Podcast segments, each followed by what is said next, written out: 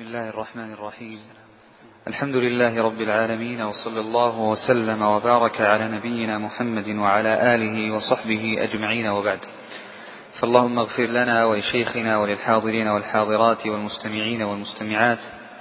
قال الشيخ العلامة عبد الرحمن بن ناصر السعدي رحمه الله تعالى في كتابه منهج السالكين وتوضيح الفقه في الدين في باب صفة الصلاة ويقول سبحان ربي العظيم ويكرره.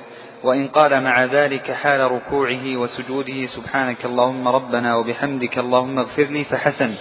ثم يرفع رأسه قائلا سمع الله لمن حمده إن كان إماما أو منفردا.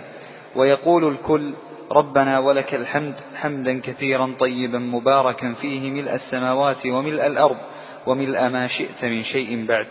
ثم يسجد على أعضائه السبعة كما قال النبي صلى الله عليه وسلم أمرت أن أسجد على سبعة أعظم على الجبهة وأشار بيده إلى أنفه والكفين والركبتين وأطراف القدمين متفق عليه.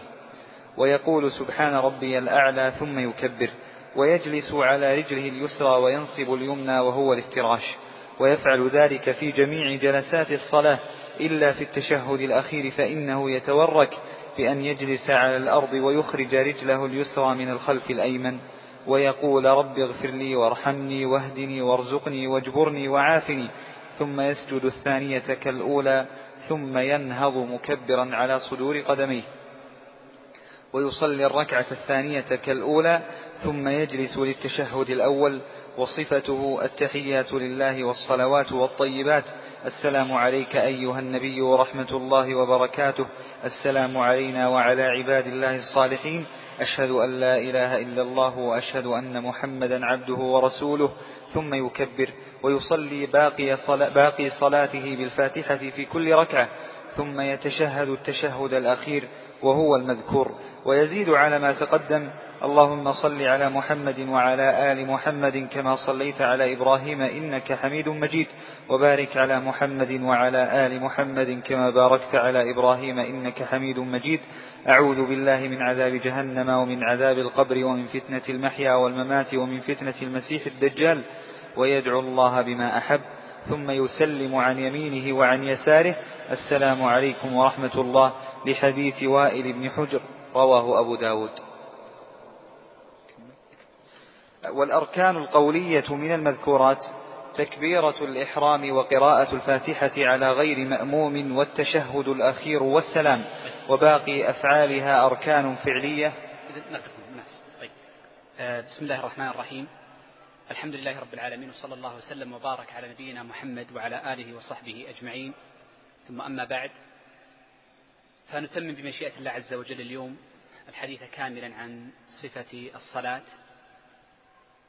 بواجباتها وأركانها وسننها وآدابها. وقبل أن أبدأ في الشرح أحب أن أذكر أو أنبه لأمر بينه لي الإخوة القائمون على هذا المجمع أن الدروس ستوزع على الإخوة مجانا في كل فصل في شريطين أو في سيديين وسيكون التوزيع الدروس الثمانية الماضية إلى الدرس السابق في الجهة الشمالية من المسجد.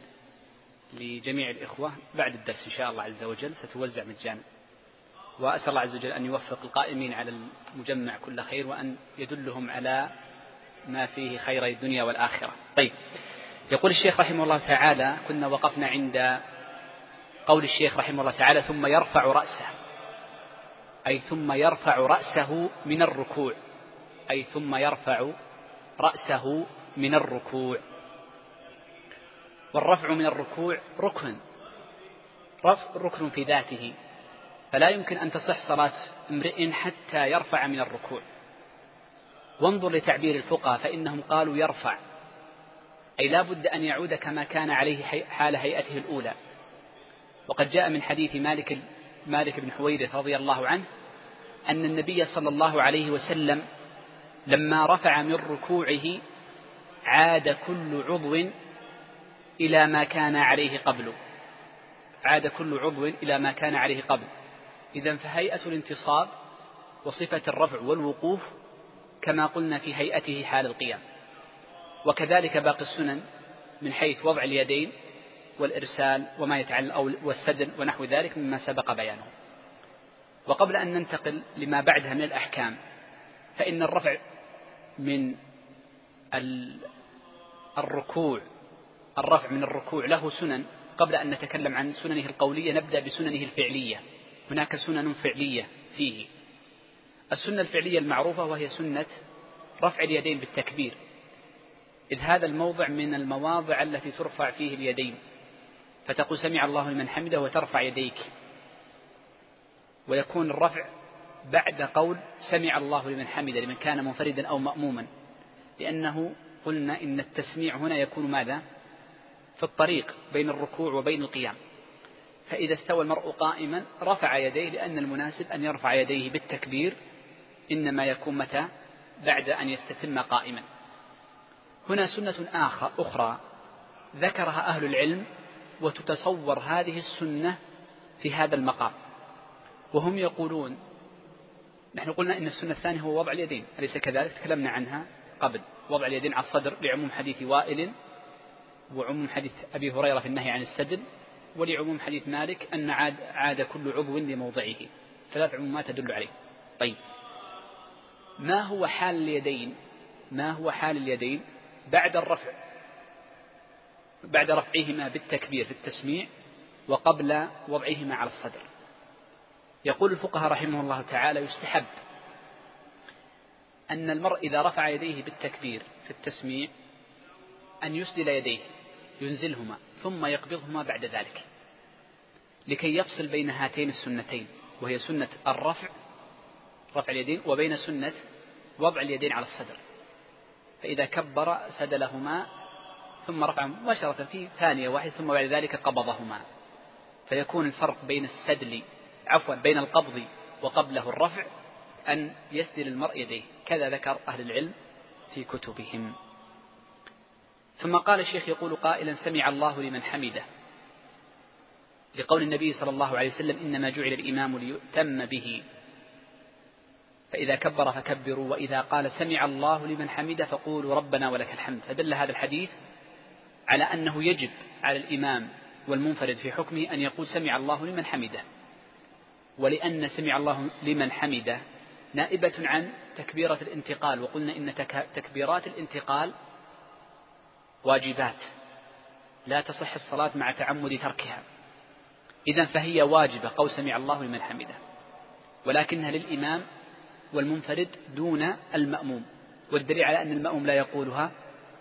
قول النبي صلى الله عليه وسلم فإذا قال قولوا. فإذا قال قولوا مع أنه قال إذا كبر فكبروا. فدل على أنها لا يقولها المأموم. طيب. قال ويقول الكل ربنا ولك الحمد حمدا كثيرا طيبا مباركا فيه ملء نصبت هنا على الحالية ملء السماوات ملء السماء وملء الأرض وملء ما شئت من شيء بعد. وإن زاد المرء أهل الثناء والمجد حق ما قال العبد وكلنا لك عبد. لا مانع لما أعطيت ولا معطي لما منعت ولا ينفع ذا الجد منك الجد. فأيضا هذا وارد عن النبي صلى الله عليه وسلم وصح به النقل عنه. هذه الجملة فيما يقوله القائم فيها مسائل.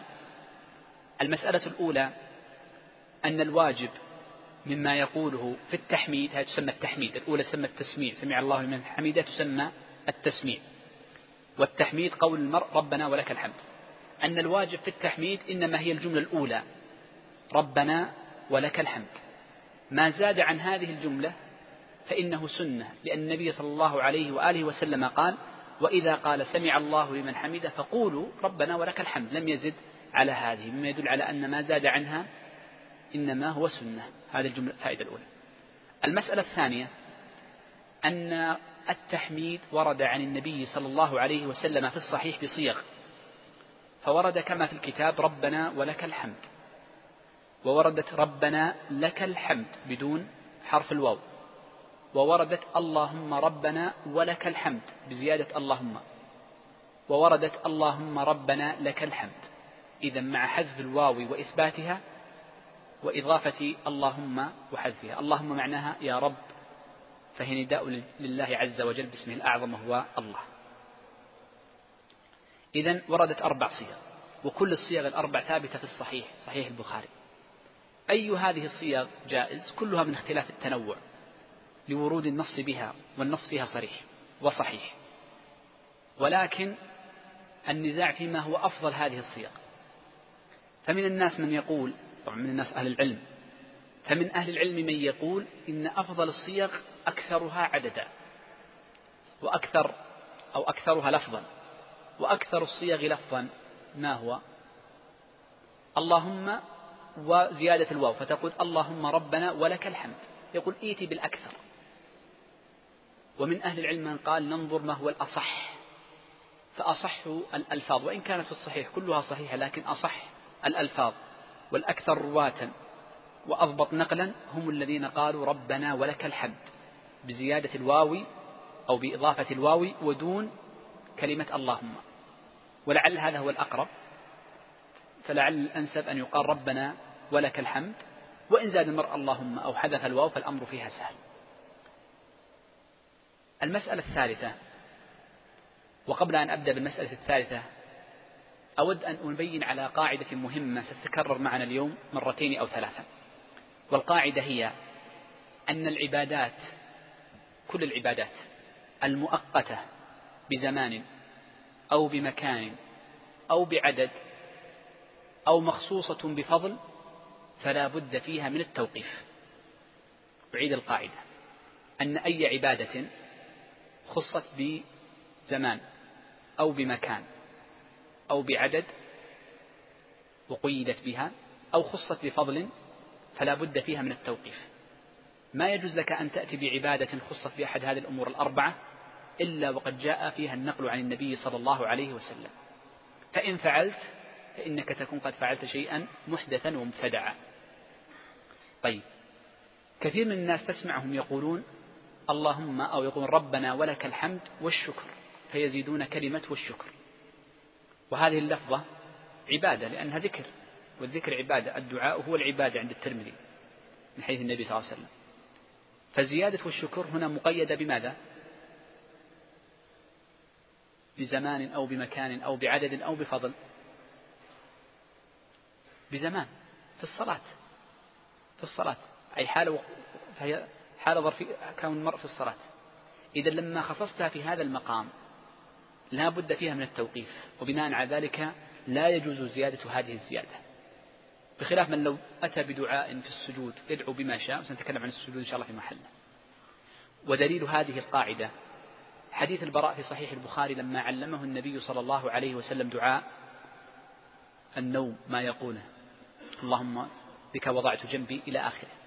وفيها أن البراء أعاد الدعاء على النبي صلى الله عليه وسلم وفيه وآمنت برسولك الذي أرسلت. فقال النبي صلى الله عليه وسلم لا. ولكن قل وآمنت بنبيك الذي أرسلت. مع أن هذه اللفظة تغني عنها الأخرى النبي والرسول متقاربة. ومع ذلك أمره النبي صلى الله عليه وسلم أن ينطقها نطقا صحيحا مما يدل على التوقيف فيها. نعم.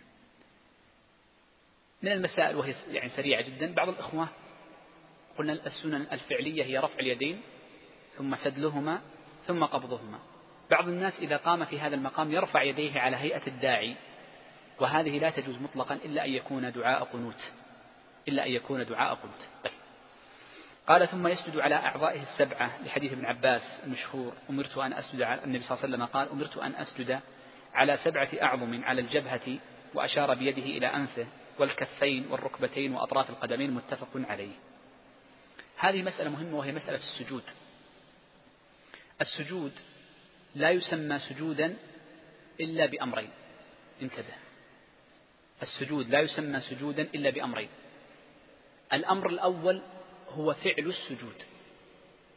كيف فعل السجود؟ قالوا هو ما يسميه العرب سجودا. والأمر الثاني سأعود لها بعد والأمر الثاني أن يكون على الأعظم السبعة التي عدها النبي صلى الله عليه وسلم وسنعود لها بعد قليل. ما هو السجود الذي تسميه العرب سجودا؟ انظر. جاء أن أبا طالب عم النبي صلى الله عليه وآله وسلم روى ذلك ابن عدي في الكامل. قيل له لما لا تؤمن بالله عز وجل وبما جاء به محمد صلى الله عليه وسلم؟ قال إني لا أرضى أن أسجد إنما منعه السجود فقط. لأن السجود معناه في لغة العرب هو أن يكون أسفل الظهر أعلى من أعلاه. أسفل الظهر أعلى من أعلاه. وهذه القاعدة مهمة وسأذكر لها تطبيقات بعد قليل. فلو أن امرأ نام على بطنه وجميع الأعضاء السبعة أعضاء السجود على الأرض ركبتاه ويداه وقدماه ووجهه هل يسمى ساجدا؟ لا. لماذا؟ لتخلف الشرط الأول وهو أنه لم يجلس على هيئة السجود وإنما هذا على هيئة هيئة إيش؟ نائم. ونائم. إذا السجود لا بد له من هذه الهيئة وسأعود لها بعد قليل. الأمر الثاني هو أن يكون على أعضاء السبعة. إذ قد يكون سجود على غير الأعضاء السبعة يرفع يدا أو يرفع وجهه قليلا عن الأرض أو يرفع قدميه ونحو ذلك فإنه لا يسمى سجودا. وهنا في قول الشيخ رحمه الله تعالى يسجد على أعضاء السبعة مسائل. المسألة الأولى أن السجود على هذه الأعضاء السبعة لا بد أن يكون على هيئة السجود. وبناء على ذلك لو أن امرأ سجد على كرسي أو سرير هل يصح سجوده أم لا يصح؟ قدام أمام السرير أو مخدة فسجد عليها هل يصح سجوده أم لا يصح؟ يصح. لا أقول يعني يشرع أو لا يشرع. سيأتي هذا في صلاة أهل الأعذار. لكن أمامه سرير. مطلقا لا يصح. مخدة طيب. طيب أقل من مخدة نقول عرضها ثلاثة ملي ثلاثة سنتي. مخدة صغيرة يعني. يصح ليش؟ نعم. إذا ما كان هناك فاصل ما لم يجعل فعل المصلي على غير هيئة السجود فإنه يسمى سجودا. فيجوز للشخص أن يصلي وأمام السجادة ولو كانت مرتفعة قليلا أو مخدة قصيرة. تكون بينه وبين الأرض لكن يبقى على هيئة السجود. أما أن أسجد على طاولة على كرسي على سرير بحيث أن أن أعلى الظهر يكون أعلى من أسفله فإن هذا لا يسمى سجودا. إذا المسألة الأولى أن السجود على الأعضاء السبعة لا بد أن يكون على هيئة ماذا؟ السجود. المسألة الثانية هل يجوز أن تجعل بين أعضاء السجود وبين المصلى المكان اللي تصلى عليه شيء حاجز بينهما أم لا يجوز. نبدأ بأعضاء السجود واحدا واحدا. أما الركبتان فإن السنة أن تغطيهما. تذكر لما ذكرنا العورة قلنا إن, الركب إن الركبتين هل هما عورة أم ليس بعورة؟ ليس بعورة بالنسبة للرجل طبعا أما المرأة فلا شك. بالنسبة للرجل. فالسنة للرجل أن يغطيهما من باب ما لا يتم الواجب إلا به فهو واجب أو من باب تمام الستر. إذا الركبتان بإجماع أهل العلم يجوز تغطيتهما إن لم يكن هو الأفضل.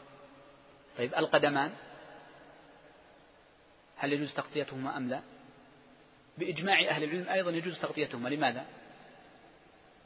ليش؟ لأن الإنسان لابد أن كثير من الأحيان يصلي وهو لابس لخف أو شراب ونحو ذلك.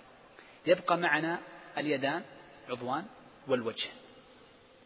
أما الوجه فقد جاء أن صحابة رسول الله صلى الله عليه وسلم كانوا يصلون فيتقون حر الأرض بأرديتهم برداء يجعل عباءة كهيئة البشت مثلا أو غيرها بينه وبين الأرض.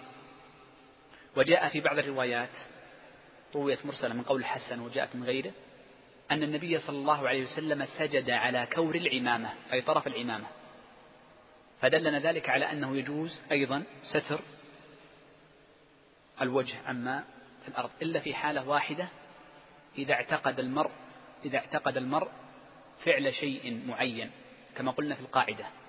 إذا اعتقد المرء أنه إذا جعل أمامه منديلا لا بد أن يسجد على منديل كهيئة بعض أهل البدع. فهنا نقول فعلك ماذا؟ بدعة.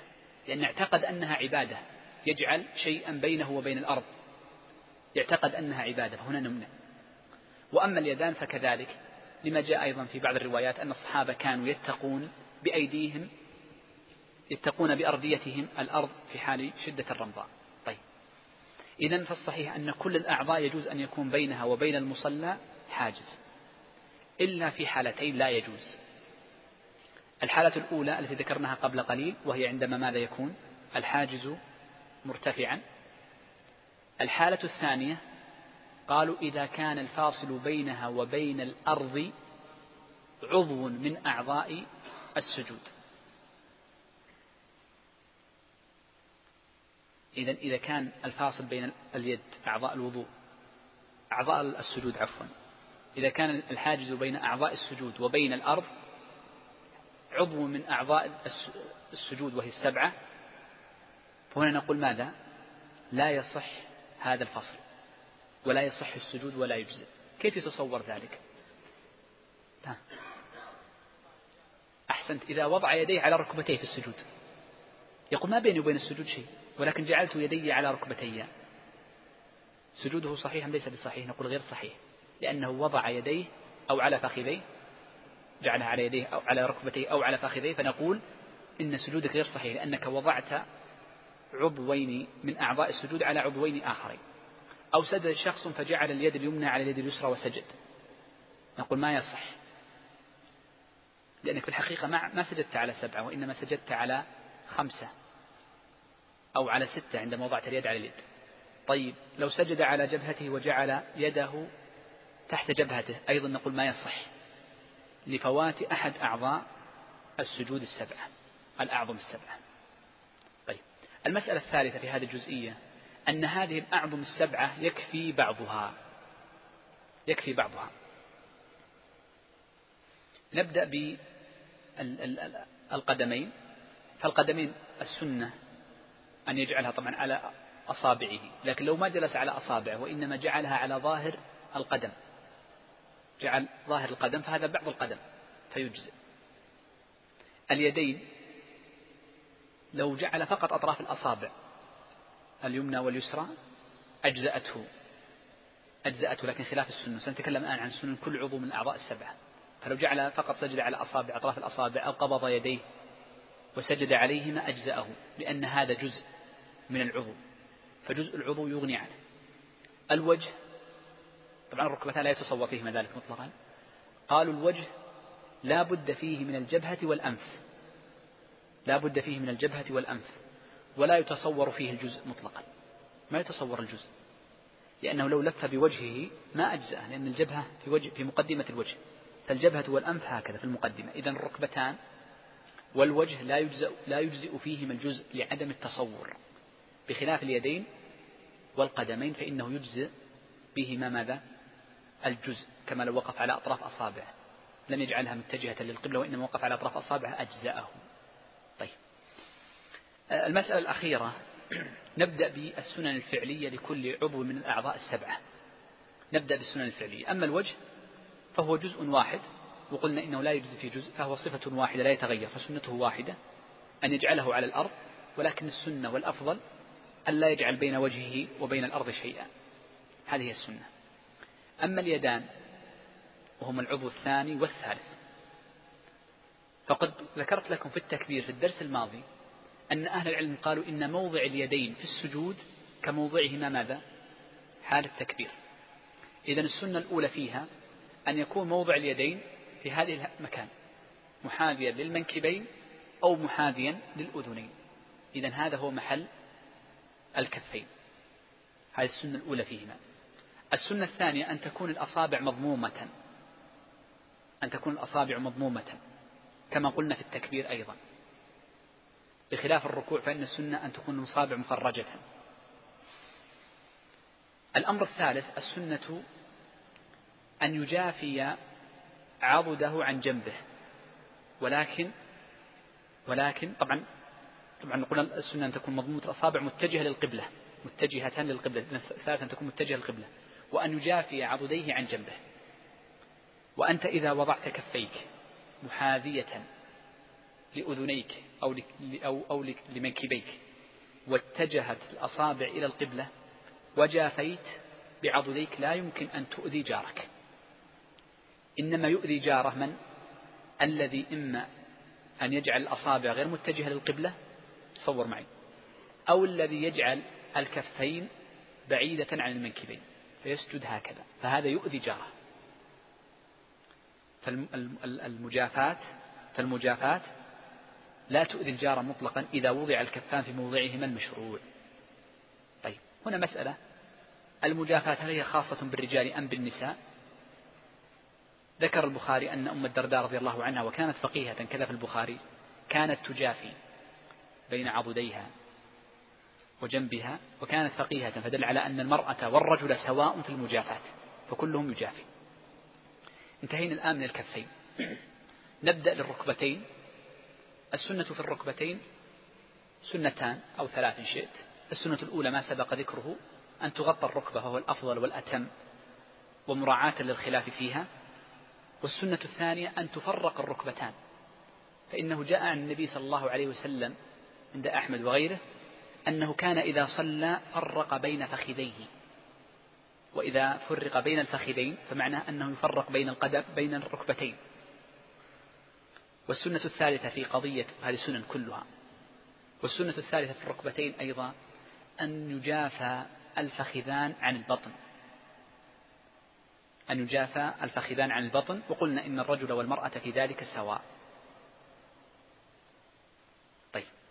الأعظم أو العظم السادس والسابع هما القدمان. والسنة في الأقدام ما يلي أولا أن تكون القدمان حال السجود منصوبة أي واقفة. والسنة الثانية أن تتجه أصابعها إلى القبلة. أن تتجه أصابعها إلى القبلة. طبعا الواقفة لا يجعلها مفترشة وإنما يجعلها منتصبة. وأن يتجه بها القبلة فيجعل أطراف الأصابع إلى القبلة. فيجعل أطراف الأصابع إلى القبلة. واضحة الهيئة يعني لا تحتاج إلى شرح.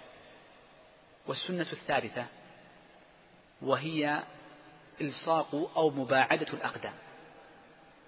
فمن أهل العلم وهو المذهب قالوا إن السنة أن تباعد القدمين حال السجود لأنه روي عند الحاكم أن النبي صلى الله عليه وسلم كان إذا سجد باعد بين قدميه في السجود. باعد بين القدمين. وقال بعض أهل العلم إن هذا الحديث فيه مقال. لكن جاء في الصحيح من حديث عائشة أنها افتقدت النبي صلى الله عليه وسلم قالت فوضعت يدي فقمت فوضعت يدي على قدميه وهو ساجد. فقالوا لا يتصور أن عائشة تضع يدها كفا واحدا على القدمين إلا أن تكون القدمان ملتصقتين. فقال بعض أهل العلم إن مفهوم هذا الحديث أن السنة ماذا؟ مقاربة القدمين وإلصاقهما ببعض. وعلى العموم من عمل بالقول الأول فقد أحسن ومن عمل بالقول الثاني فقد أحسن فإن القولين يعني كلاهما قوي وله حظه من النظر. نعم. إذا تكلمنا الآن عن الواجب في الفعل والسنن في كل واحد من الأعضاء الواجبة بالتفصيل فيها. طيب. يقول الشيخ ثم يقول سبحان ربي الأعلى وهذا هو الواجب وقد جاء الزيادة عنه في جمل. فجاءت سبحان ربي الأعلى وبحمده. وجاء الدعاء أدعية كثيرة منها أن النبي صلى الله عليه وسلم كان يقول اللهم يا مقلب القلوب والأبصار ثبت قلبي على دينك أو قلب قلبي على طاعتك. روايتان واردتان عن النبي صلى الله عليه وسلم. وهنا مسألة في السجود أنه يستحب في السجود الإكثار من الدعاء. وهذه من السنن المهمة في السجود الإكثار من الدعاء. يكثر المرء في الدعاء بما شاء. وهذا هو أول وأهم وأفضل المواضع التي يدعى فيها.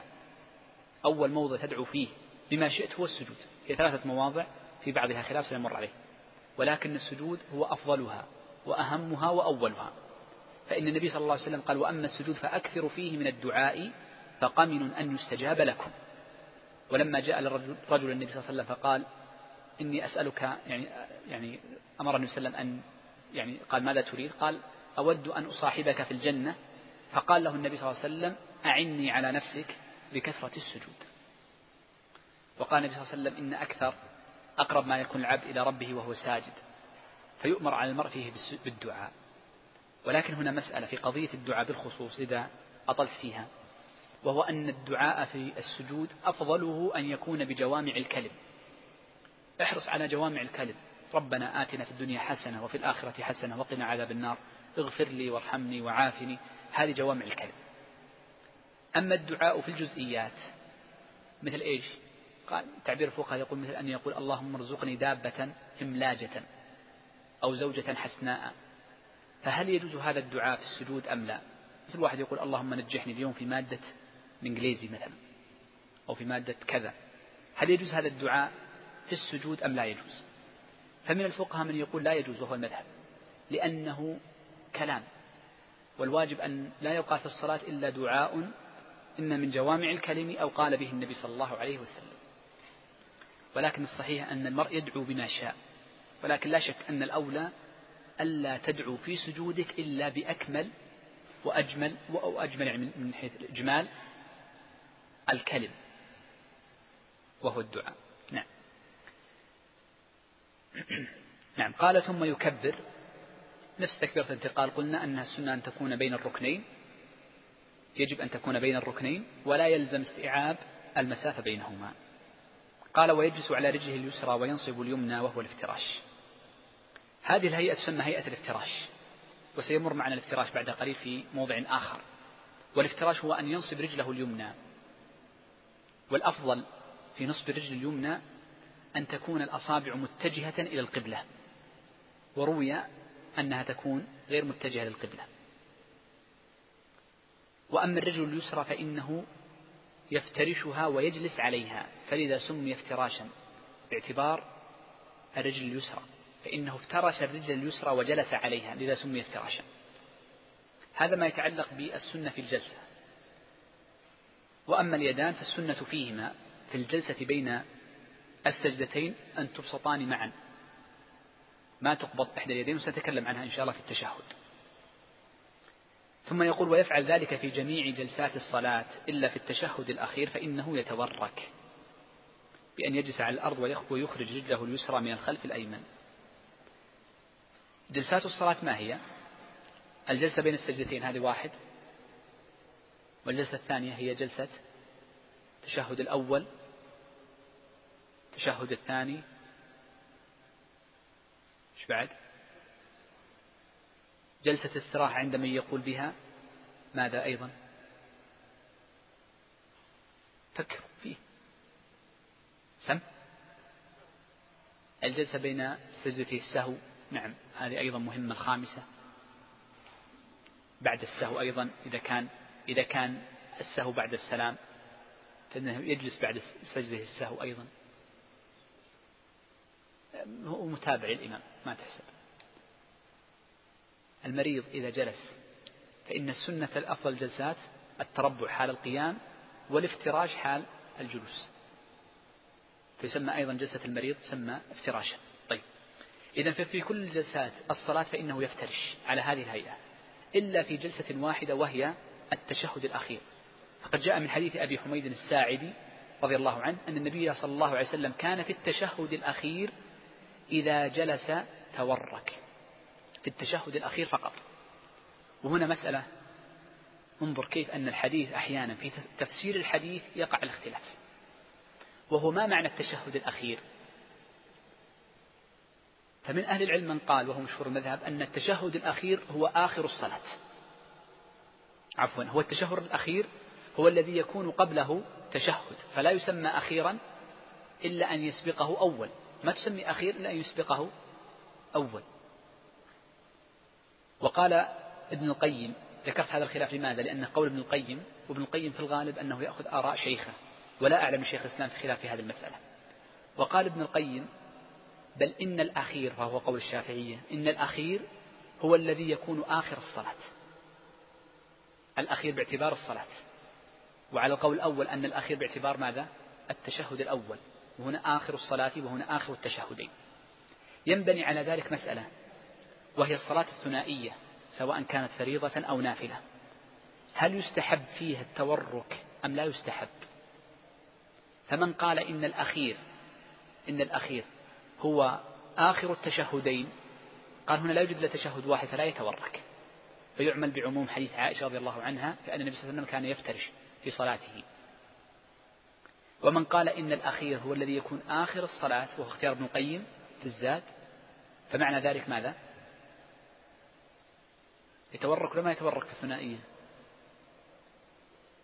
أنت أنت أنت شيخ. أنت لا تلتفت يتورك. يتورك نعم. إذا وضح المأخذ المأخذ هو تفسير كلمة واحدة.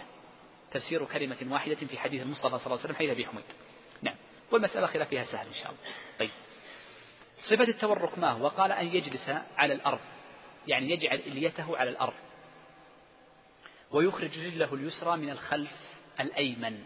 شوف من خلف الأيمن يعني من جهة اليمنى. إذا يخرجها. فيكون لهيئة الإخراج صفتان. إما أن يجعل الإخراج من تحت القدم من تحت الساق. فتكون قدمه بين الساق وبين الأرض. وإما أن يكون الإخراج بين الساق والفخذ. واللفظ يحتمل الصورتين. وضحت إخراج الرجل اليسرى كيف؟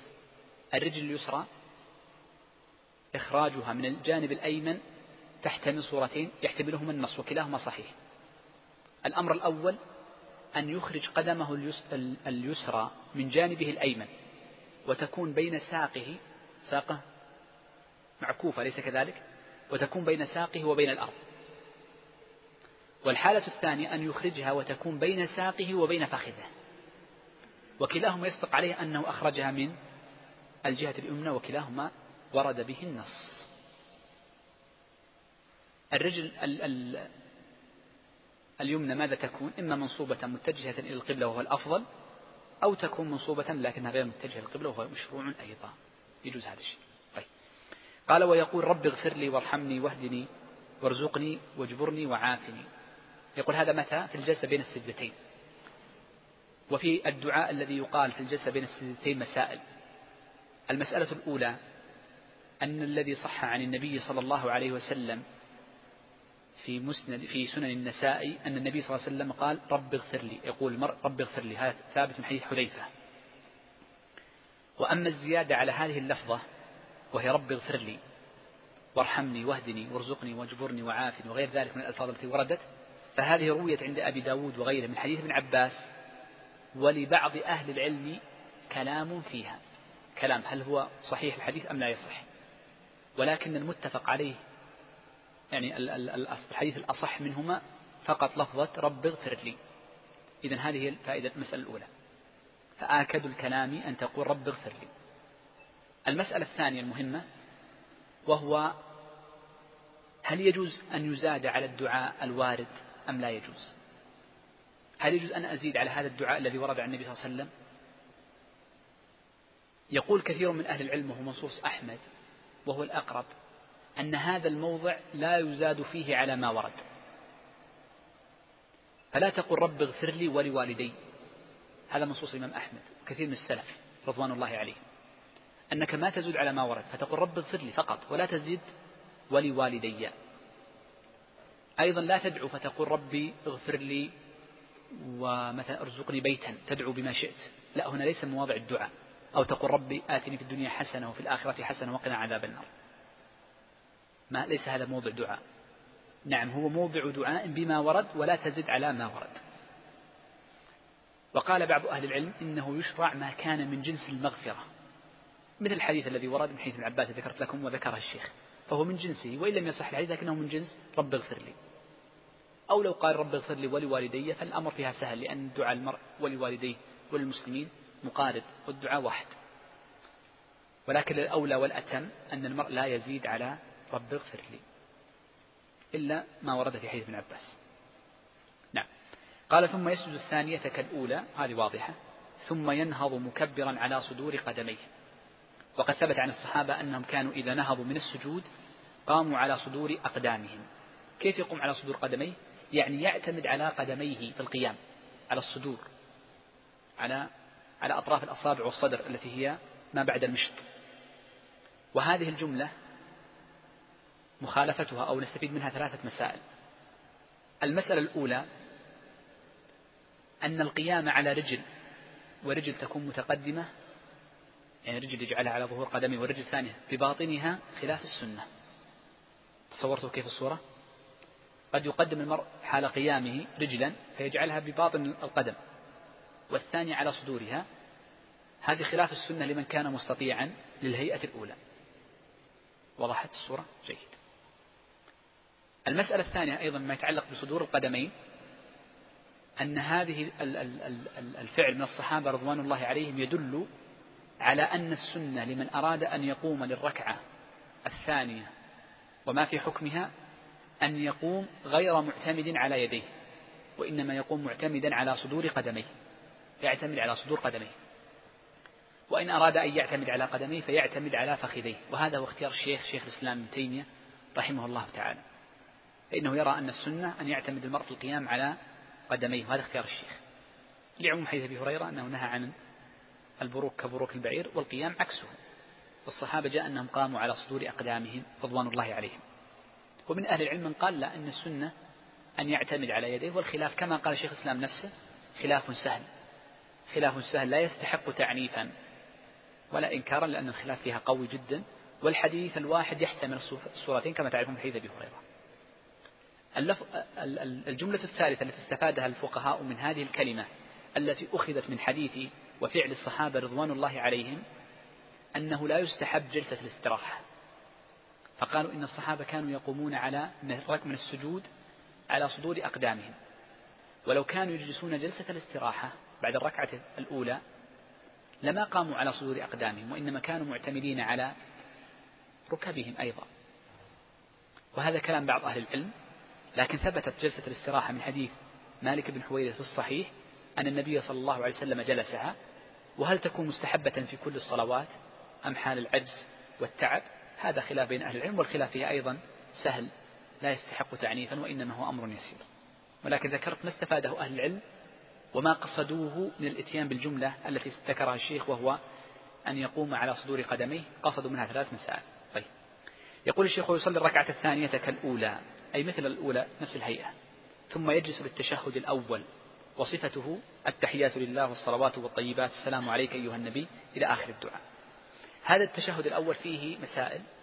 المسألة الأولى أنه يجب نبدأ بالفعل. يجب يجب فيه الجلوس. فلا يجوز من غير جلوس. فلا يجوز من غير جلوس. وسنة الجلوس فيه أن يكون بافتراش كما تقدم. أن يكون على هيئة الافتراش. وتقدم معنا صفة الافتراش. السنة الثانية من سنن الفعل في حال التشهد الأول أن يجعل يده اليسرى مبسوطة ممدودة على آخر فخذه وأول ركبته. وأما يده اليمنى فالسنة فيها أن يقبض الخنصر والبنصر ويحلق بين الوسطى والإبهام يحلقها. وأما السبابة والشاهد فيشير بها يجعلها يشير بها يعني يرفعها قليلا لا يجعلها مقبوضة مثلها وإنما يشير بها.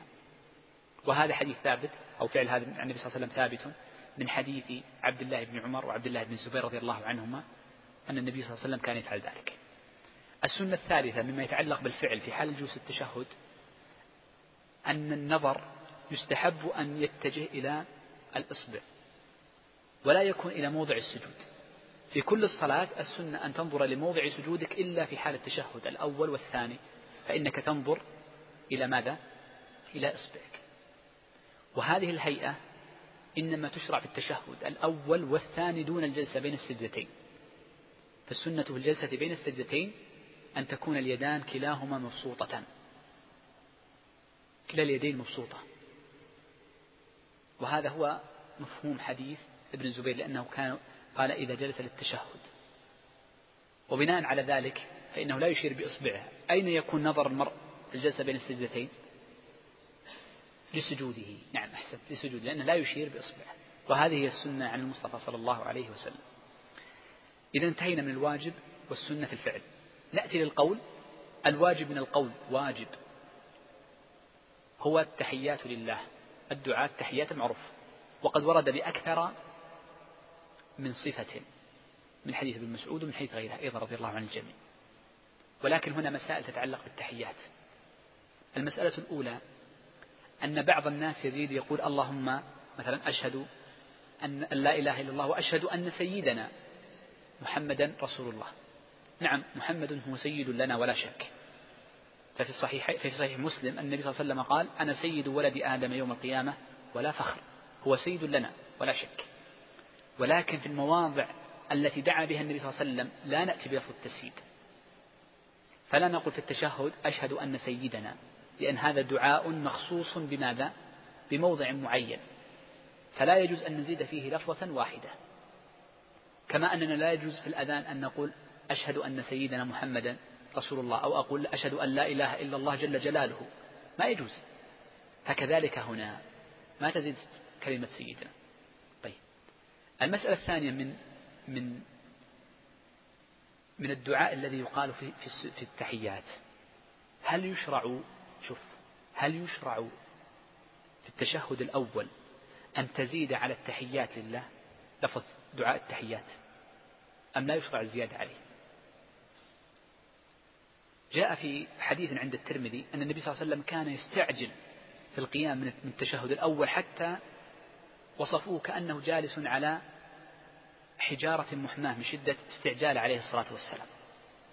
وهذا يدلنا على أنه لا يزاد لكن لو أن امرأ خلف إمام فأطال الإمام أو هو جالس فقال أريد أن أزيد على التحيات فهل يشرع الزيادة عليها أم لا؟ كثير من الفقهاء يقول لا يشرع الزيادة على التحيات مطلقا. بل إذا انتهيت من التحيات وكان الإمام لم يرفع للركعة الثالثة فإنك تعيدها مرة أخرى تعيدها مرة أخرى. وهذا هو مشهور المذهب أيضا. وقد حكى أبو جعفر الطحاوي إجماعا لكنه ليس قويا أنه لا يشرع الزيادة على التحيات في التشهد الأول أي دعاء التحيات أن تقول التحيات لله الصلوات الطيبات إلى آخر الدعاء. وذهب ابن القيم إلى أنه يسن في التشهد الأول أن تصلي على النبي صلى الله عليه وآله وسلم فتأتي بالصلاة الإبراهيمية. لعموم سؤال الصحابة للنبي صلى الله عليه وسلم إن نعلم كيف نسلم عليك فكيف نصلي عليك؟ فعلمهم إياه. يقول والسنة أن يجمع بين الصلاة والسلام. هذا كلام ابن القيم ويعني هو رأيه وكان الشيخ أيضا ابن باز. يميل لهذا الرأي أنه لا بأس بقراءة الصلاة على النبي صلى الله عليه وسلم في التشهد الأول. ولكنه طبعا ليس واجبا خلافا لمن أوجبه. قال ثم يكبر. يكبر لإيش هذه؟ يكبر ليش؟ ها فيصل. يكبر ليش؟ لا التشهد خلصنا منه. يكبر لإيش؟ الركعة كم؟ ها الثالثة. نعم. ثم يكبر أي للركعة الثالثة ويصلي باقي صلاته بالفاتحة في كل ركعة. يصلي في كل ركعة بالفاتحة فقط ولا يزيد عليها وقد كره الفقهاء الزيادة على الفاتحة. قال ثم يتشهد التشهد الأخير. ما معنى التشهد الأخير؟ تذكروا. ما هو التشهد الأخير؟ قولان. القول الأول الأخير باعتبار أنه سبقه تشهد أول. وهذا قلنا ما هو؟ هو الذي هو ماذا؟ قول مذهبه اختيار الشيخ بن باز. والقول الثاني قول الشافعي أن التشهد الأخير هو آخر إيش؟ الصلاة واختيار ابن القيم. عشان تعرفوا ما معنى التشهد الأخير والشيخ أتى باللفظة كما في الحديث في التشهد الأخير ولم يفصل. قال وهو المذكور. المذكور هو التحيات فيجب أن تأتي بالتحيات وتزيد عليها بالصلاة الإبراهيمية. وهو التي ذكرها الشيخ أن تقول اللهم صل على محمد وعلى آل محمد كما صليت على آل إبراهيم إنك حميد مجيد وبارك على محمد وعلى آل محمد كما باركت على آل إبراهيم إنك حميد مجيد. الصلاة الإبراهيمية جاءت عن النبي صلى الله عليه وآله وسلم بصيغ متنوعة يجوز أن تأتي بأي صيغة. فيجوز أن تقول اللهم كما صليت على إبراهيم من غير زيادة آل إبراهيم. ويجوز أن تقول على آل إبراهيم بدون ذكر إبراهيم. وكلا الروايتان ثابتتان عن النبي صلى الله عليه وسلم. وجاء بعضها إثبات الحميد مجيد وبعضها حذفها وهكذا. وتذكرون قاعدة ذكرتها لكم في الدرس الأول أو الثاني. قلنا إن التلفيق بين الأفعال الواردة ممكن ممكن. وقد يقبل أحيانا وقد لا يقبل. وأما التلفيق بين الأقوال المنقولة عن النبي صلى الله عليه وسلم فغير مشروع. هذه القاعدة أتى بها شيخ الإسلام. فقط الفائدة هذا قال شيخ الإسلام هنا أنه ورد الصلاة على إبراهيم كما صليت على إبراهيم فقط وجاء في بعض الروايات وكما صليت على آل إبراهيم فقط. يقول الشيخ تقي الدين عليه رحمة الله ولم يرد أن النبي صلى الله عليه وسلم جمع بين إبراهيم وآله في الصلاة هذه الإبراهيمية. كذا يقول الشيخ. واعترض عليه بعض أهل العلم فإنه قد جاء في بعض الروايات وفي بل بعضها في الصحيح الجمع بينهما. فدل على أن الصحيح بل هو المشروع قطعا لورود النص به أنه يجوز الجمع بين إبراهيم وآل إبراهيم لورود النص به. وهذا يدل على أنه ما من امرئ إلا ويخطئ ويفوت عليه شيء. ما من امرئ إلا ويخطئ. حاشا كما قال مالك رضي الله عنه إلا صاحب هذا القبر يعني نبينا محمدا صلى الله عليه وآله وسلم طيب ثم قال يقول أعوذ بالله من عذاب جهنم ومن عذاب القبر ومن فتنة المحيا والمات ومن فتنة المسيح الدجال. هذا أهم دعاء يدعو به المرء أهم دعاء. بل إن من شدة أهمية هذا الدعاء أن يدعى في الصلاة. أنه قد ثبت في صحيح مسلم أن طاووس بن كيسان رضي الله عنه ورحمه لما روى هذا الحديث كان يأمر ابنه أن يدعو به. فكان ابنه إذا ترك الدعاء بهذا الدعاء اللهم إني أعوذ بك من عذاب جهنم ومن عذاب القبر ومن فتنة المحيا والممات ومن فتنة المسيح الدجال. إذا ترك ابنه هذا الدعاء أمره بإعادة الصلاة مع أنه متفق على أن هذا الدعاء سنة ولكن أراد أن يعلمه أهمية هذا الدعاء. والنبي صلى الله عليه وسلم قال اجعلوها في صلاتكم لما دعت بها تلك المرأة التي تصدقت عليها عائشة رضي الله عنها. قال ثم يدعو الله بما أحب وهذا هو الموضع الثاني أو الثالث من الأدعية التي ورد هو الثالث. الأول في السجدتين والثاني في الجلسة بين السجدتين والثالث بعد بعد الصلاة على النبي صلى الله عليه وسلم في التشهد الأخير. أما التشهد الأول فباتفاق لا يدعى فيه. إنما الخلاف في هل يصلى على النبي صلى الله عليه وسلم أم لا يصلى. وذكرنا الخلاف. وأما هنا فباتفاق في التشهد الأول ما في دعاء مطلقا ما في إشكال. وهو إجماع حكى أيضا أبو جعفر الطحاوي. طيب ولكن هنا يدعو بما أحب. نفس الكلام الذي قلنا في الدعاء الأول. هل يدعو بتفاصيل الأمور؟ الأفضل أن يدعو بجوامع الكلم. أفضل له من أن يدعو بتفاصيلها. قال ثم يسلم عن يمينه وعن يساره. السلام عليكم ورحمة الله وبركاته. السلام يجب تسليمتان وليست تسليمة واحدة. وما جاء في رواية عند ابن ماجه أنه قال ثم سلم تسليمة. ما فيها زيادة واحدة.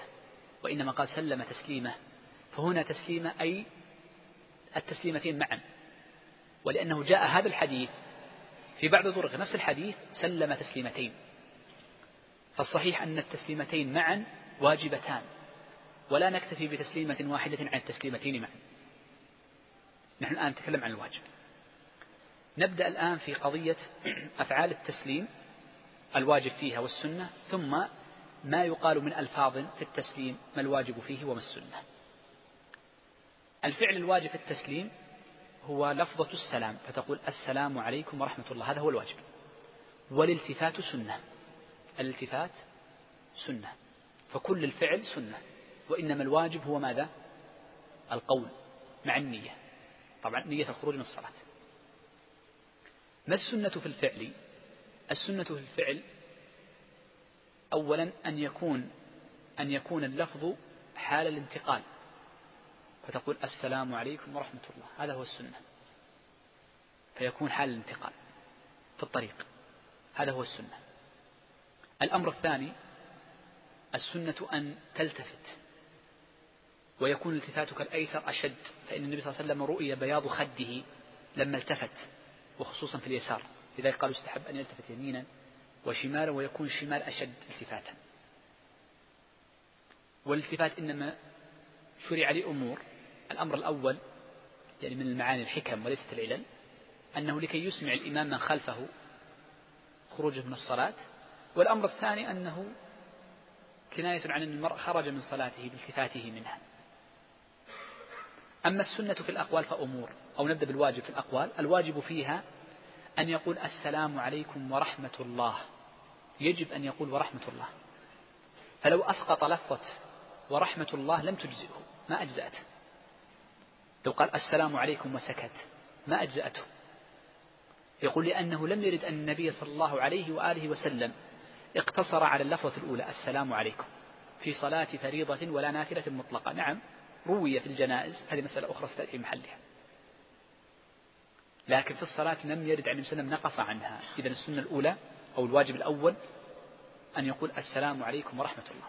أما السنن فإنه يستحب ألا يزيد على هذه اللفظة. إذا الواجب ألا ينقص عنها ويستحب ألا يزيد. ما الذي يزاد؟ وبركاته.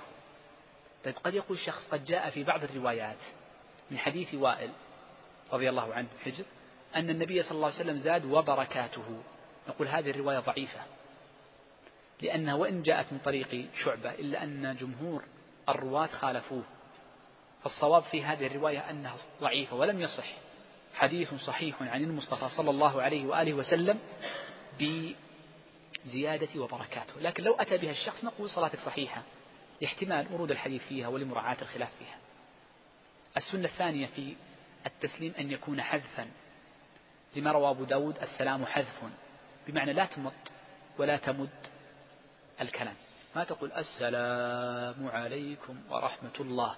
وإنما قل السلام عليكم ورحمة الله مباشرة لا تمد والسنة حذف في السلام قال أحمد والتكبير مثله. فالتكبير حذف أيضا. السنة في التكبير أن يكون حذفا لا مد فيه. يعني هذه أهم المسائل فيها. طيب. قال والأركان القولية من المذكورات. تفضل يا شيخ. كم باقي من الوقت زين هذه بسرعة. تفضل يا شيخ. قال رحمه الله والأركان القولية من المذكورات تكبيرة الإحرام وقراءة الفاتحة على غير مأموم والتشهد الأخير والسلام. وباقي أفعالها أركان فعلية. إلا التشهد الأول فإنه من واجبات الصلاة والتكبيرات غير تكبيرة الإحرام. وقول سبحان ربي العظيم في الركوع وسبحان ربي الأعلى مرة في السجود ورب اغفر لي بين السجدتين مرة مرة وما زاد فهو مسنون. وقول سمع الله لمن حمده للإمام والمنفرد وربنا لك الحمد للكل. فهذه الواجبات تسقط بالسهو ويجبرها سجود السهو وكذا ويجبرها سجود السهو وكذا بالجهل. والأركان لا تسقط سهوا ولا جهلا ولا عمدا والباقي سنن, سنن أقوال وأفعال مكمل للصلاة. ومن الأركان الطمأنينة في جميع أركانها. وعن أبي هريرة رضي الله عنه أن النبي صلى الله عليه وسلم قال إذا قمت إلى الصلاة فأسبغ الوضوء ثم استقبل القبلة فكبر ثم اقرأ ما تيسر معك من القرآن ثم اركع حتى تطمئن, حتى تطمئن راكعا ثم ارفع حتى تعتدل قائما ثم اسجد حتى تطمئن ساجدا ثم ارفع حتى تطمئن جالسا ثم اسجد حتى تطمئن ساجدا ثم افعل ذلك في صلاتك كلها. متفق عليه. وقال صلى الله عليه وسلم صلوا كما رأيتموني أصلي. متفق عليه. فإذا فرغ من صلاته استغفر ثلاثا وقال اللهم أنت السلام ومنك السلام تباركت يا ذا الجلال والإكرام. لا إله إلا الله وحده لا شريك له له الملك وله الحمد وهو على كل شيء قدير. لا إله إلا الله ولا نعبد إلا إياه له النعمة وله الفضل وله الثناء الحسن. لا إله إلا الله مخلصين له الدين ولو كره الكافرون.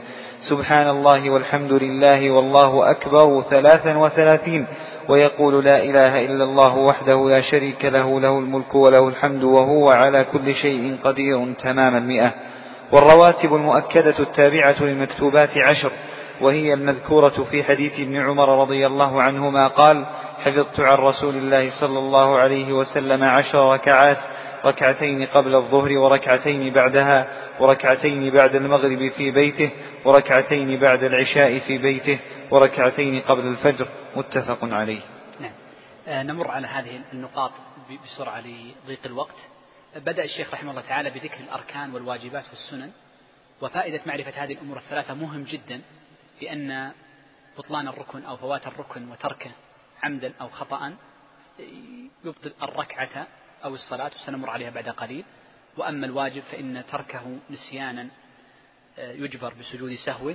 وأما تركه عمدا فيبطل الصلاة. وأما السنن فتركها عمدا وسهوا سواء ولكنها تفوت الأجر. نبدأ أولا بالأركان سنمر عليها مع ذكر رأي الشيخ تقي الدين في بعضها. الأول قال والأركان القولية من المذكورات. أولها تكبيرة الإحرام ولا شك أن الصلاة لا تنعقد بدون تكبيرة الإحرام. والمراد بتكبيرة الإحرام هو قول الله أكبر مع نية الدخول في الصلاة. مع نية الدخول في الصلاة وذكرنا شرطها أن يكون المرء قائما متجها إلى القبلة إلا لعذر و آه، من سننها رفع اليدين وتكلمنا عنها. فقط لكي لا يكون هناك لبس بين السنن والواجب والأركان هنا. وإنما الركن هو الكلمة مع نية الدخول في الصلاة. طيب. آه، ثم قال وقراءة الفاتحة على غير المأموم. فإن قراءة الفاتحة على غير المأموم واجبة لعموم حديث عبادة وغيره أن النبي صلى الله عليه وسلم قال لا تقرأوا خلفي إلا بفاتحة الكتاب وقال عليه الصلاة والسلام إن من لم يقرأ بفاتحة الكتاب فإن صلاته خداج أي ناقصة مما يدل على أنها واجبة. وقال لا صلاة لمن لم يقرأ بفاتحة الكتاب أو بأم الكتاب وهذا يدل على وجوبها. وهنا مسألتان تتعلق بالوجوب. المسألة الأولى أن المأموم على الصحيح من أقوال أهل العلم. وهو اختيار الشيخ تقي الدين وهو اختيار المؤلف رحمه الله تعالى أنها ليست واجبة على المأموم سواء في الصلاة السرية أو في الصلاة الجهرية. ودليل ذلك ما جاء في حديث جابر رضي الله عنه عند الإمام أحمد روي مرسلا ولكن له شواهد تقوي معناه أن النبي صلى الله عليه وآله وسلم قال من كان له إمام فصلاة فقراءة الإمام له قراءة فقراءة الإمام له قراءة. فدل ذلك على أن المأموم تسقط عنه قراءة الفاتحة ولعموم قول الله عز وجل وإذا قرئ القرآن فاستمعوا له وأنصتوا. قال الإمام أحمد هي في الصلاة باتفاق فهي بالصلاة إذن هذه الآية نزلت في الصلاة. اتفق المفسرون على أنها نزلت في الصلاة. فأمر الله عز وجل المأمومين أن يستمعوا للقرآن بأن يرخوا آذانهم له. وقد ذكرنا قبل الفرق بين الاستماع والسماع. فهذا من الاستماع بأن لا تنشغل بغيره لا من قراءة ولا غيره. إذا فالصحيح أنها ساقطة عن المأموم في السرية والجهرية معا. فإن قيل إن النبي صلى الله عليه وسلم قال لا تقرأوا خلفي إلا بفاتحة الكتاب ما لأنازع القرآن. فنقول إن هذا الحديث من النبي صلى الله عليه وسلم أتى بعد حظر بعد النهي بعد النهي. فدل ذلك على جوازه أو استحبابه على أرفع الدرجات. ولكنه لا يدل على الوجوب. هذا الحديث ما يدل على الوجوب. لأنه قال ما لأنازع القرآن لا تقرأوا خلفي إلا بفاتحة الكتاب.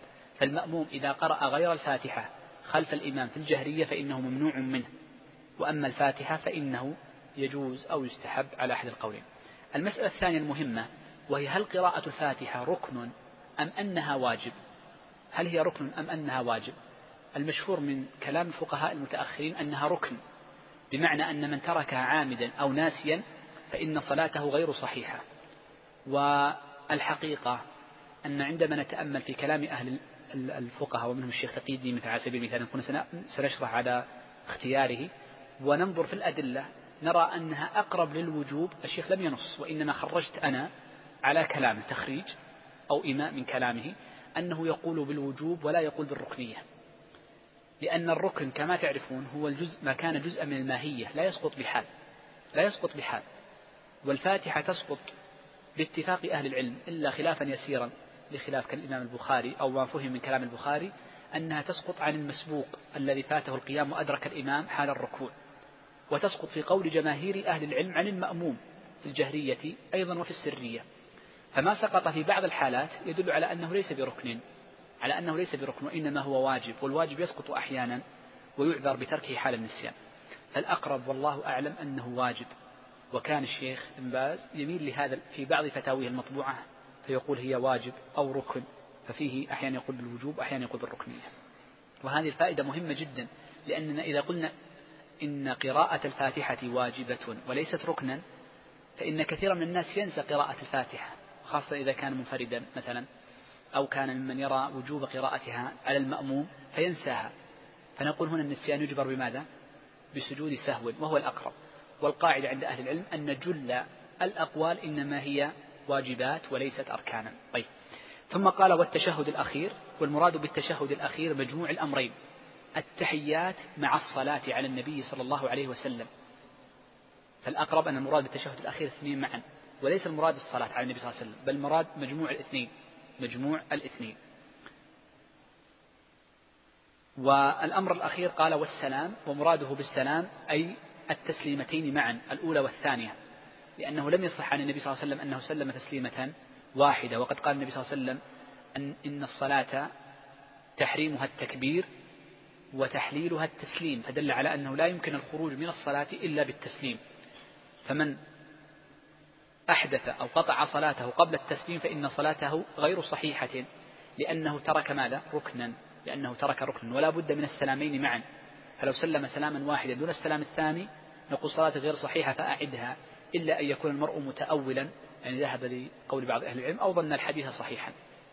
يقول الشيخ وباقي أفعالها أركان فعلية إلا باقي الأفعال هي الأركان الفعلية وهي الركوع والسجود والقيام من الركوع أو الرفع من الركوع والاعتدال من السجود والجلوس للتشهد الثاني أو الأخير والقيام حال حال حال القراءة كل هذه تسمى أركانا فعلية وليست أركانا قولية.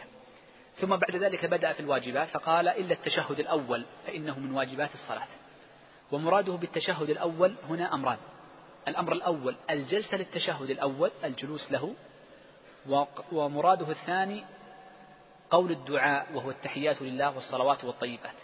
والدليل على أنه واجب وليس ركنا أن النبي صلى الله عليه وسلم تركه مرة وجبره بسجدتي سهو. قال والتكبيرات غير تكبيرة الإحرام. فهي واجبات وليست أركانا. وإن أطلت عليكم قليلا ما الدليل على أن التكبيرات تكبيرات الانتقال غير تكبيرة الإحرام واجبات وليست أركان؟ من الحديث الذي ذكرته قبل قليل. شفت الحديث قبل قليل وسلم؟ قام من الركعة الثانية إلى الثالثة وترك التشهد. فجبر التشهد استدل به الفقهاء على أن التشهد ماذا؟ واجب لأنه جبر بسجود سهو. ما الدليل من هذا الحديث على أن تكبيرات الانتقال واجبة وليست أركانا؟ نعم هو النبي صلى الله عليه وسلم ترك تشهدا التشهد وترك معه ماذا؟ تكبيرة. وضحت التكبيرة تركها النبي صلى الله عليه وسلم هي تكبيرة الجلوس التشهد فهو ترك أمرين عليه الصلاة والسلام. فهذا الحديث يعني فقط لكي نعرف وجه الاستدلال عندما يذكر العلماء. هذا الشيء. طيب. قال وقول سبحان ربي العظيم في الركوع هو واجب يجب في الصلاة لأمر النبي صلى الله عليه وآله وسلم به. وكذلك قول سبحان ربي الأعلى مرة في السجود والزيادة على المرة سنة وأقل الكمال ثلاث. وورد عشر من فعل أو أو حسب من فعل عمر بن عبد العزيز رضي الله عنه. قال وقول رب اغفر لي بين السجدتين مرة مرة. فالسنة أن تقال رب اغفر لي مرة لورود النص به. والزيادة عليها مندوب. وهل يشرع أن يزاد ثلاثا يقول رب اغفر لي رب اغفر لي رب اغفر لي. أم لا يشرع؟ من الفقهاء يقولون يشرع أن يكرر رب اغفر لي في الجلسة بين السجدتين ثلاثا ولكن لم يرد أن النبي صلى الله عليه وسلم لم يرد أن النبي صلى الله عليه وسلم قالها ثلاثا وإنما قال رب اغفر لي. فيكررها المرء ولكن السنة أن يقطع وترا. ولكن جاء من عهدنا وفعل النبي صلى الله عليه وسلم أنه يحب دائما يأتي بالأوراد أثلاثا دائما يأتي بالأوراد أثلاثا فلذلك استحبوها الفقهاء مشابهة للأوراد الباقية. قال وقول سمع الله لمن حمد للإمام والمنفرد فيجب قولها. وقول ربنا ولك الحمد الكل فهذه الواجبات تسقط بالسهو ويجبرها سجوده بالسهو, بالسهو وبالجهالة. وهذه أيضا سنتكلم عنها إن شاء الله في الدرس القادم عندما نتكلم عن أحكام سجود السهو. قال وأما الأركان فإنها لا تسقط سهوا ولا جهلا ولا عمدا. هذه الجملة فيها مسألة مهمة جدا وهي قضية من ترك ركنا. أول شيء من ترك واجبا ثم بدأ في الواجب الذي بعده في الركن الذي بعده من ترك واجبا ثم شرع في الركن الذي بعده فإنه يسقط. واضح؟ من من ترك واجبا وشرع في الركن الذي بعده فإنه ماذا؟ يسقط. انتبه معي. الذي ترك التشهد الأول ما هو أقرب ركن بعده؟ القيام. لذلك يقولون من تذكر أنه قد ترك التشهد الأول في الطريق يجب عليه الرجوع. وإن تذكر حال القيام كره له الرجوع لاحتمال هل الركن هو القيام أم الفاتحة. من أهل العلم من يقول إن الركن إنما هو قراءة الفاتحة. فلو ويقولون إذا شرع في الفاتحة حرم عليه الرجوع حرم عليه الرجوع. فعلى العموم معناه سقط في الحالتين سواء كان في القيام أو حال قراءة الفاتحة. أما الركن شوف أما الركن فإنه إذا تركه وشرع في الركن الذي بعده فله ثلاث حالات. الحالة الأولى إذا تركه وبدأ في الركن الذي بعده في أثناء الركعة يعني بدأ في أركان بعده في أثناء الركعة نفسها ما انتقل إلى الركعة التي بعدها. فإنه يجب عليه أن يرجع للركن ويفعله. ثم يعيد ما بعده. شخص قائم وبعد القيام سجد ما ركع. متى تصور هذا؟ تصور مثلا في القنوت بعض الأئمة يقنت قبل الركوع. هنا ترك ركنين أليس كذلك؟ تذكر وهو ساجد ماذا نقول عليك؟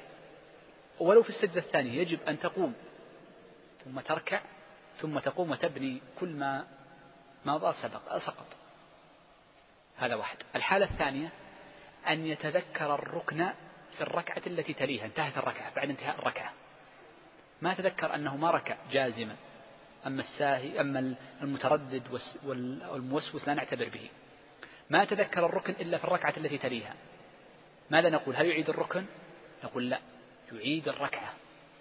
سقطت الركعة كاملة يعيد الركعة كاملة. الركعة التي ترك فيها سجودا واحدا نقول ماذا؟ صلاته ركعته هذه باطلة. فيعيدها كاملة لأنه ما تذكر إلا بعد انتهاء الركعة كاملة وبدأ بالركعة الثانية. هذه الحالة الثانية. الحالة الثالثة قالوا إذا ما تذكر إلا بعد انتهاء الصلاة. وكان الفاصل قصيرا. فإنه يعيد الركعة ويعيد بعدها ماذا؟ التشهد الأخير. ولو كان النسيان في الركعة الأولى. لو كان نسى الركعة الأولى هي التي نسى فيها السجود نقول أعد ركعة وأعد التشهد الأخير. الحالة الرابعة إذا كان الفاصل طويلا بعد الصلاة فالصلاة باطلة يعيدها كاملة. طيب. يقول ومن الأركان الطمأنينة وذكر الحديث والطمأنينة ركن. ومعنى الطمأنينة هي أن يعود كل عضو لمكانه بمعنى أن يجلس ولا يكون مستعجلا. فالطمأنينة ركن. والنبي صلى الله عليه وسلم أمر بالاطمئنان في الصلاة. قال وقال صلوا كما رأيتموني أصلي. أتى الشيخ بهذا الحديث استدلالا على ما هي الواجبات وما هي الأركان ومقام التدليل على كل ركن وكل آه، واجب في غير شرح هذا الكتاب. قال فإذا فرغ من صلاته ذكر الأدعية وهي الاستغفار ثلاثا ويقول اللهم أنت السلام ومنك السلام تباركت يا ذا الجلال والإكرام.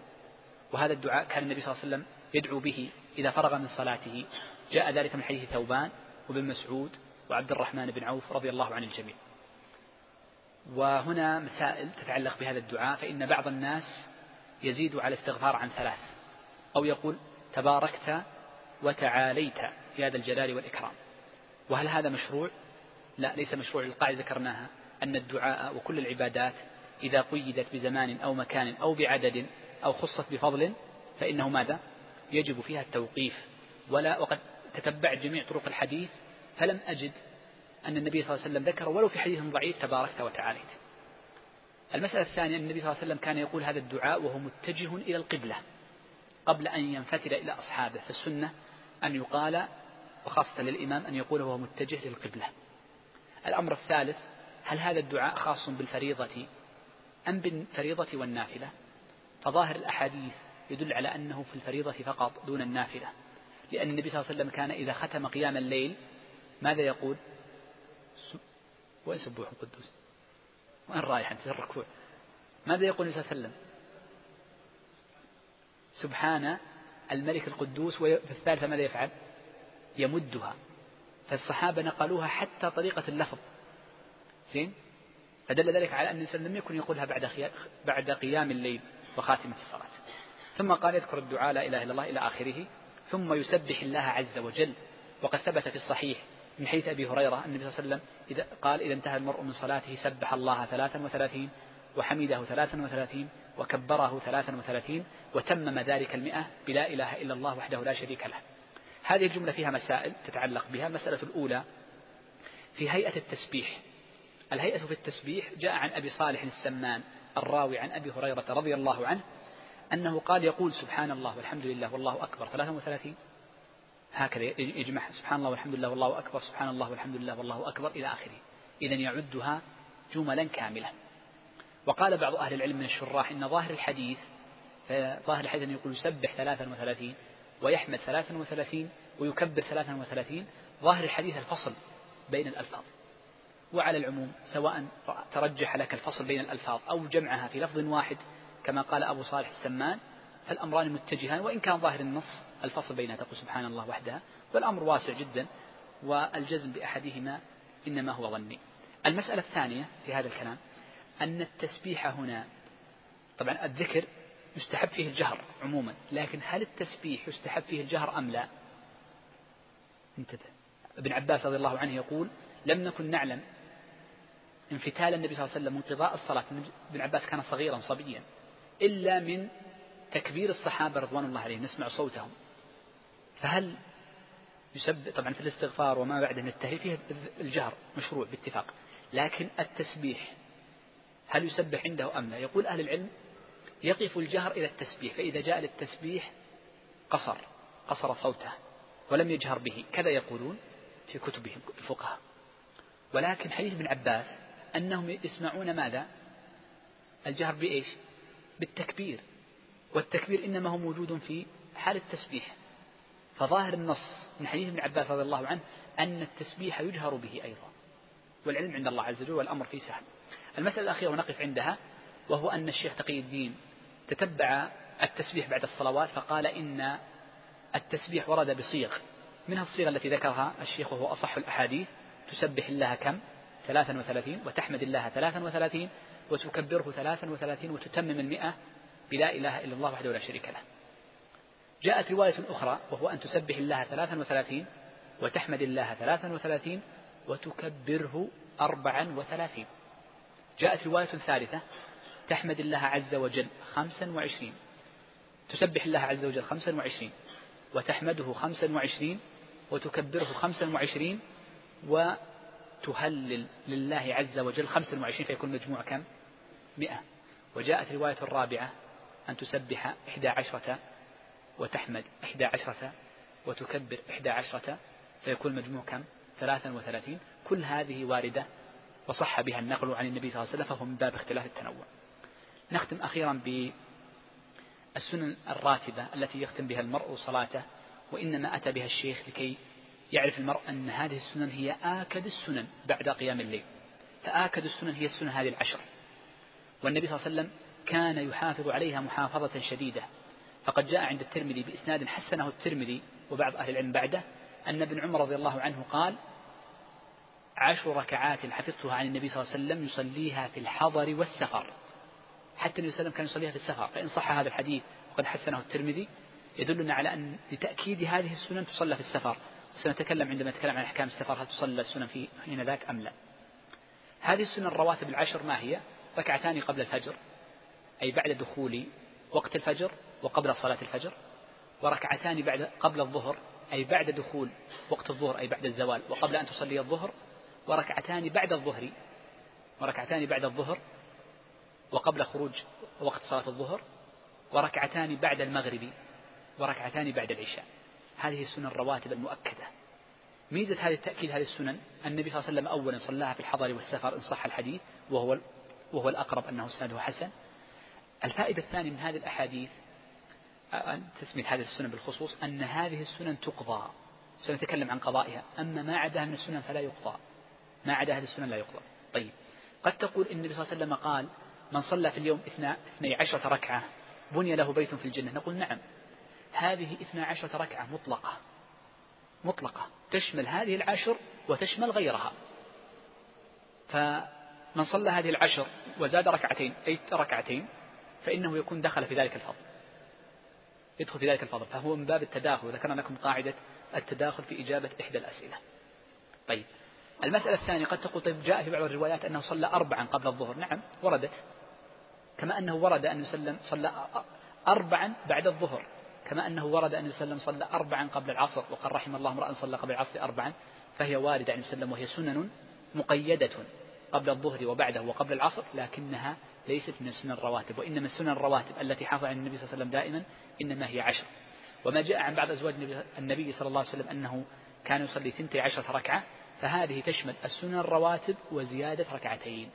هذا على سبيل الإجمال وإن كنت أطلت عليكم اليوم نحو من عشر دقائق فأسأل الله عز وجل الجميع التوفيق والسداد وصلى الله وسلم على نبينا محمد.